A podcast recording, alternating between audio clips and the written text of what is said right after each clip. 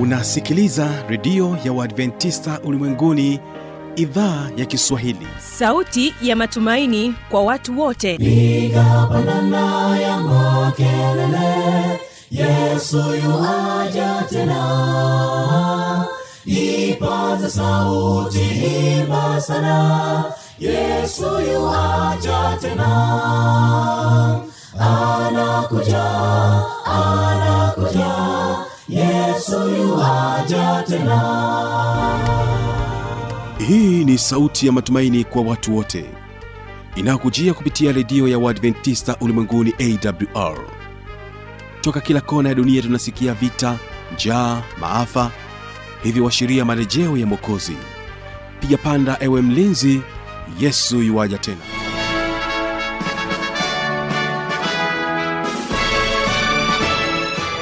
hujambo na karibu katika matangazo yetu ambayo unayapata moja kwa moja kupitia idhaa ya kiswahili ya redio adventista ulimwenguni awr na kumbuka unatupata kupitia masafa mafupi ya mita bendi 19 kutokea morogoro. Msikilizaji endelea kubarikiwa nasi kupitia rock fm bila kusahau morning star fm mtandao wetu ni www org hii leo endelea kuambatana nami kibaga mwaipaja katika matangazo yetu. Na moja kwa moja msikilizaji mkaribishe sana sana sana katika kipindi kizuri cha mafundisho makuu. Na hapa studio hii leo tutakuwa na mwimbaji asha majura ambaye atakuja kwako na wimbo unaosema njoo roho. Lakini pia tutabarikiwa na kwaya kibada ambapo watakuja kwetu na wimbo unaosema yerusalemu basi msikilizaji katika kipindi cha mafundisho makuu hii leo tutakuwa naye mchungaji andrew haule akizungumzia ndoa na familia. Hii ni sehemu ya pili. Basi awali ya yote huyu hapa mwimbaji asha majura na wimbo njoo roho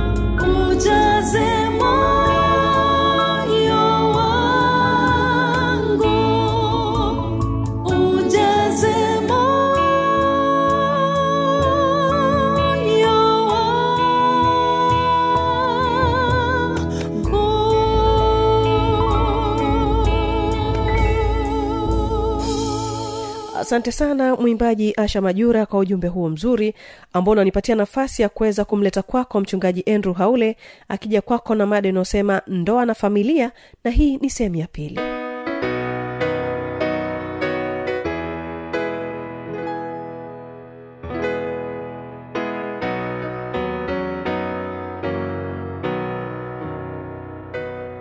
Kanuni ya ndoa ni kupendana ni kuheshimiana ni kuishi kama familia baba unasimamia e, shughuli za ibada hapo nyumbani baba una unahakikisha watoto wamekula baba unahakikisha mama amekula mama na wewe unahakikisha watoto wamekula mama nawe unahakikisha mama baba amekula. Yaani ni ushirikiano. Hakuna mmoja ambaye anatakiwa aonekane ndio anatakiwa ajaliwe zaidi eh?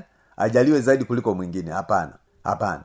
Unajua kuna makabila mengine nimeshawahi kuona. Yaani baba ukisha kuwepo pale hata nyama za kula zina, zina, zinaangaliwa. Zile nyama nzuri mapaja ya kuku hayo ndio ya baba eh? ya baba eh? nyama nzuri yenye mafuta ile ndio ya baba. Lakini kumbe eh, vile vitu ni vya familia. Kama ni paja akichukua mtoto wako wa mwisho yule mwenye miaka mitatu anakula mwache ale. Kama anakula mama mwache ale kama ni wewe baba utakula wacha ule. Ndio maisha ya upendo maisha ya umoja. Lakini baba baba anapewa paja tena mapaja yote mawili halafu anapewa na firigisi halafu bado tena anatafutiwa na nyama nyingine apewe. Maana ndio kuku amechinjwa ndio baba aone kwamba amekula. Hata wakati watoto wananyang'anyana kanyama kadogo wanagawana wawili wawili lakini baba anakula vyote hivyo na inaonekana bado yeye ni mpendwa au anaipenda familia yake. Huo sio upendo. Upendo wa familia ni kuijali familia yako kuiheshimu familia yako kuwa pamoja karibu na familia yako ha? hiyo huo ndo upendo wa kuipenda familia yako.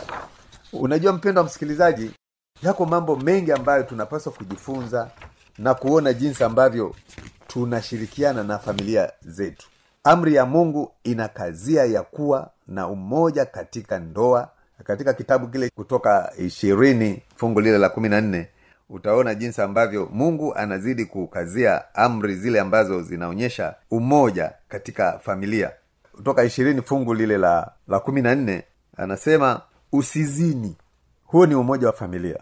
Mtu ambaye kweli kabisa anaipenda familia yake hata zini hatafanya uasherati huko nje atakuwa ni mtu ambaye anaheshimu familia yake na anaijali familia yake bado bibilia inakazia kwamba katika fungu lile la kutoka ishirini fungu la kumi na saba anasema usitamani nyumba ya jirani yako usitamani mke wake usitamani mke wa jirani yako wala mtumwa wake wala mjakazi wake wala ng'ombe wake wala punda wake wala chochote alicho nacho jirani yako. Kwa hiyo inamaana wewe kama eh, kiongozi wa familia ama ni mwanafamilia hupaswi kutamani mke wa jirani yako hata chochote alicho nacho jirani yako. Kwa sababu ninyi ni familia mnapaswa kuishi maisha ya kifamilia maisha ya kupendana.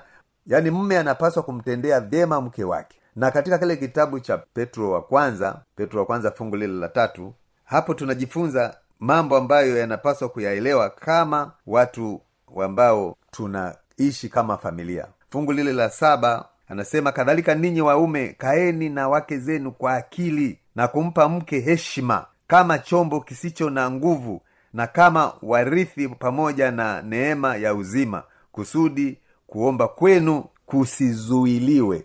Kwa kusema hivyo haimaanishi kwamba mwanamke hana akili. Kwa kusema hivyo haimaanishi mwanamke ha, hana hana hana chochote anachoweza kukifanya. Kwa kusema hivyo hata wewe mwenyewe unajua kwamba mwanamke ni dhaifu hata katika kubeba vitu vizito. Kwa hiyo wanaume msitumie nafasi mliokuwa nayo ya ya ya uwezo wa kupiga kupiga mke wako.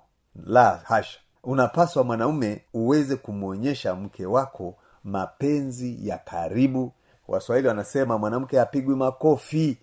Mwanamke anapigwa na kitenge. Kofi lake anapigwa kitenge unamletea kitenge. Lakini unampiga mwanamke makofi ni aibu kubwa kwa mtu ambaye anaitwa mtu wa mungu wakolosai tatu fungu lile la kumi na tisa na lenyewe linatukumbusha kitu fulani hapo. Ninyi waume wapendeni wake zenu msiwe na uchungu nao. Ninyi waume wapendeni wake zenu msiwe na uchungu nao. Kwa hiyo bado bibilia ina inatukazia wanaume kupenda wake zetu. Wanaume kupenda wake zenu. We kama mwanaume unajua wajibu wako ni kumpenda mke wako fikiria jinsi ambavyo ulimpenda kabla hujamwoa na upendo huo huo unapaswa kudumishwa. Matatizo ya kifamilia yanapaswa tu kuyaondoa kwa kumwomba mwenyezi mungu na kupatana na kusameana na kuishi na kusonga mbele. Tuko katika ulimwengu wenye changamoto hatusemi kwamba hapata kutokea migongano migongano itatokea lakini inapaswa kusahihishwa inapaswa kuombeana msamaha inapaswa kuto kuwekeana machungu ya muda mrefu hivyo ndivyo inavyotakiwa ndoa ziweze kuwa.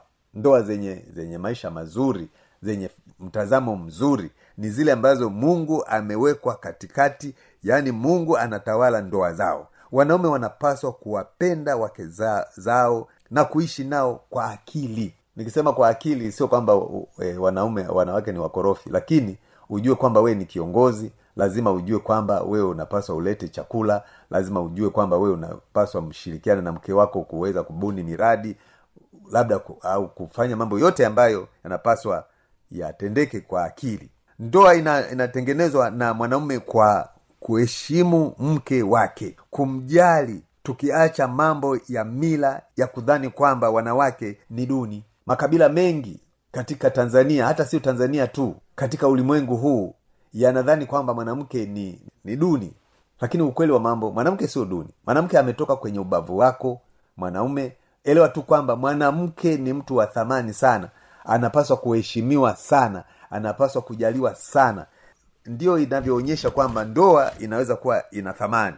Lakini ukiwa mzazi maana yake unapaswa pia kuheshimu watoto wako. Na ndio maana katika ile waefeso sita fungu lile la nne nasema nanyi akina baba msiwachokoze watoto wenu bali waleeni katika adabu na maonyo ya bwana. Kwa hiyo hata wa, wakina baba hamtakiwi kuwachokoza kuwa, kuwa watoto. Ufahamu kwamba mtoto ana wakati wa kucheza ana wakati wa kufanya kazi. Mchezo kwa mtoto ni kitu cha kawaida. Mtoto kwa mchezo kwa mtoto ni mahali ambapo yeye anajipatia nguvu. Akili zake zinapanuka kutokana na michezo anayocheza. Lakini kuna wakati mwingine wakina baba wanawachokoza watoto katika kuwa kudharau vile vitu wanavyofanya kudharau michezo yao hata wakati mwingine kuwaharibia vitu vyao ambavyo wamevitengeneza badala ya kutumia akili na kuwazidi kuwatia moyo. Kama alikuwa anatengeneza gari basi mtie moyo ili aweze kutengeneza gari zuri zaidi na siku moja aingie kiwandani akatengeneze gari. Lakini badala badala yake labda wazazi wanapiga mateke labda wanafanyaje sio vitu sio, kitu kizuri. Ni kitu cha kuweza kujali watoto wako kuwaheshimu watoto wako kushiriana na watoto wako. Mi nimeona wa, wazazi wengine wanacheza wana wana wana na watoto wao wanafurahi na watoto wao na kiasi kwamba mtoto anampenda mzazi kwa sababu yuko karibu naye. Hata wakati mwingine baba anapokuwa na matatizo mtoto anahuzunika kwa sababu baba amepata matatizo. Lakini kuna familia ambazo baba anapokuwa amepata matatizo baba anapokuwa amesafiri watoto wanafurahi kwa sababu baba amesafiri hiyo sio jambo zuri. Inapaswa watoto wanapoona baba umesafiri wanasikitika wanahuzunika mama anahuzunika baba yuko wapi baba mbona harudi? Lakini sio ile ya kwamba baba umesafiri basi kila mtoto anafurahi kwamba baba ngoja akae huko kwa muda mrefu zaidi. Wakorosai tatu ishiri moja. Anasema nanyi akina baba msiwachokoze watoto wenu wasije wakakata tamaa. Msiwachokoze watoto wenu wasije wakakata tamaa. Kwa hiyo mzazi hupaswi kuwa mchokozi kwa watoto wako badala yake unapaswa kuwa kiongozi ambaye unasimamia vyema unawafundisha maadili unawapatia elimu unawasomesha watoto wako wanakwenda shule wanasoma. Lakini sio kwamba ukishakuwa mzazi basi dikteta. Kuna watu wengine wanakuwa madikteta hata watoto wanashindwa kuwapeleka shule. Wengine wanabagua watoto wa kike wasiende shule. Wakati watoto wote wanapaswa kuwa na, na haki sawa watoto wote wanapaswa kama ni kuelimishwa waelimishwe kama ni, ni kufundishwa wafundishwe. Mambo yote yaendane sawa ili watoto wote waweze kuwa na haki mbele za baba na mbele za mungu pia. Mpendo wa msikilizaji siku ya leo tulikuwa tunakazia kabisa kuonyesha jinsi ambavyo ndoa zina zina, zina kuheshimiwa lakini pia ndoa kwamba ndio mwanzo wa familia lakini pia kwamba familia hizi sasa zinapaswa kusimamiwa vyema na baba na mama wakishirikiana kufanya kitu kitoke kizuri watoto watoke wakiwa na, ma, na maadili mazuri watoto watoke wakiwa wanamjua mwenyezi mungu watoto watoke wakiwa na umoja na wazazi wao wakipendana wakishirikiana katika mambo yote. Mpendo wa msikilizaji siku ya leo somo hilo naamini litakusaidia au litakutia nguvu litakuelimisha umuhimu wa kuwa na familia iliyo bora. Mungu akubariki. Tuombe baba yetu na mungu wetu uliye mbinguni asante kwa kutupatia somo hili ambalo linatu, linatuonyesha kwamba ndoa ilianzia kwenye bustani ya eden na tunaomba iendelezwe na wewe mungu mwenyewe katika jina takatifu la mwanao mpendo aliye bwana na mwokozi wetu yesu kristo naomba na kushukuru amen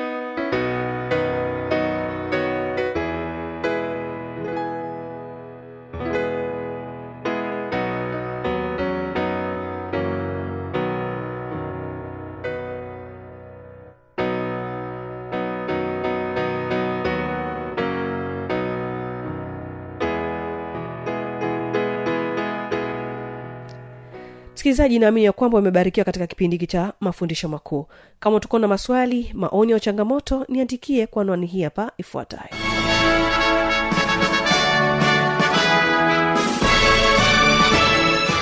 Redio ya uadventista ulimwenguni awr sanduku la posta 172 morogoro tanzania. Anwani ya barua pepe ni kiswahili at awrrg namba ya mawasiliano simu ya kiganjadi 745 184882 ukiwa nje ya tanzania kumbuka kuanza na namba kiunganishi alama ya kujumlisha 255 unaweza kutoa maoni yako kwa njia ya facebook kwa jina la awr tanzania.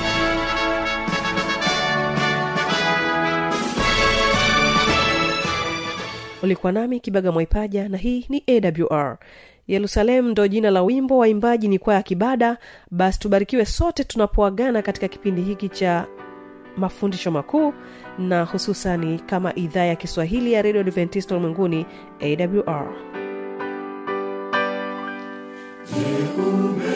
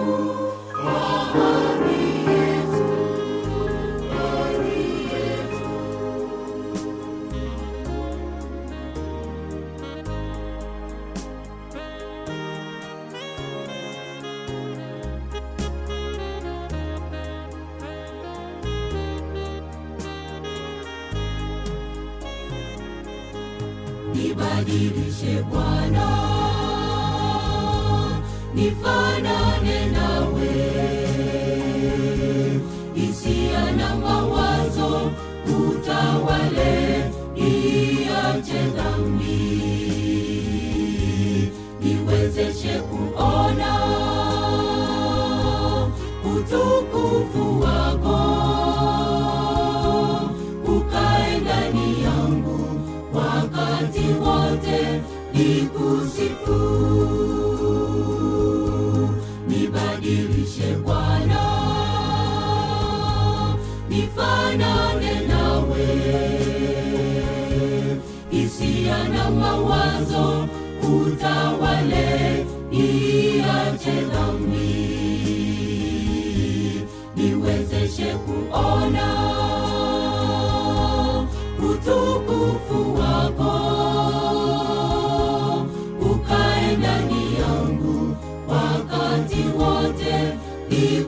You.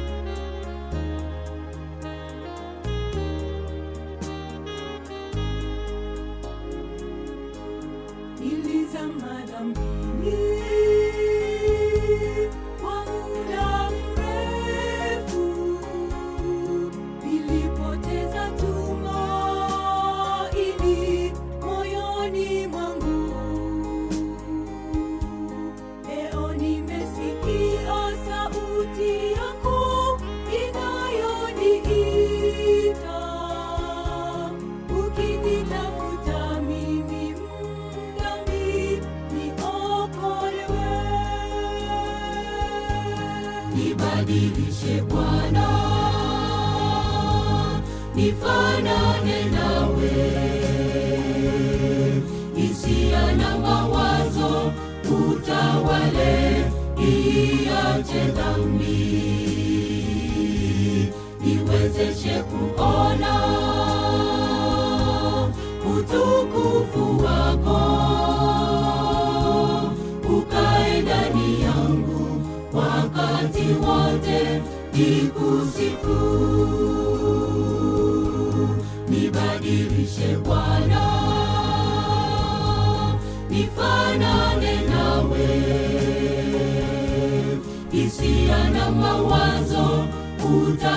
yale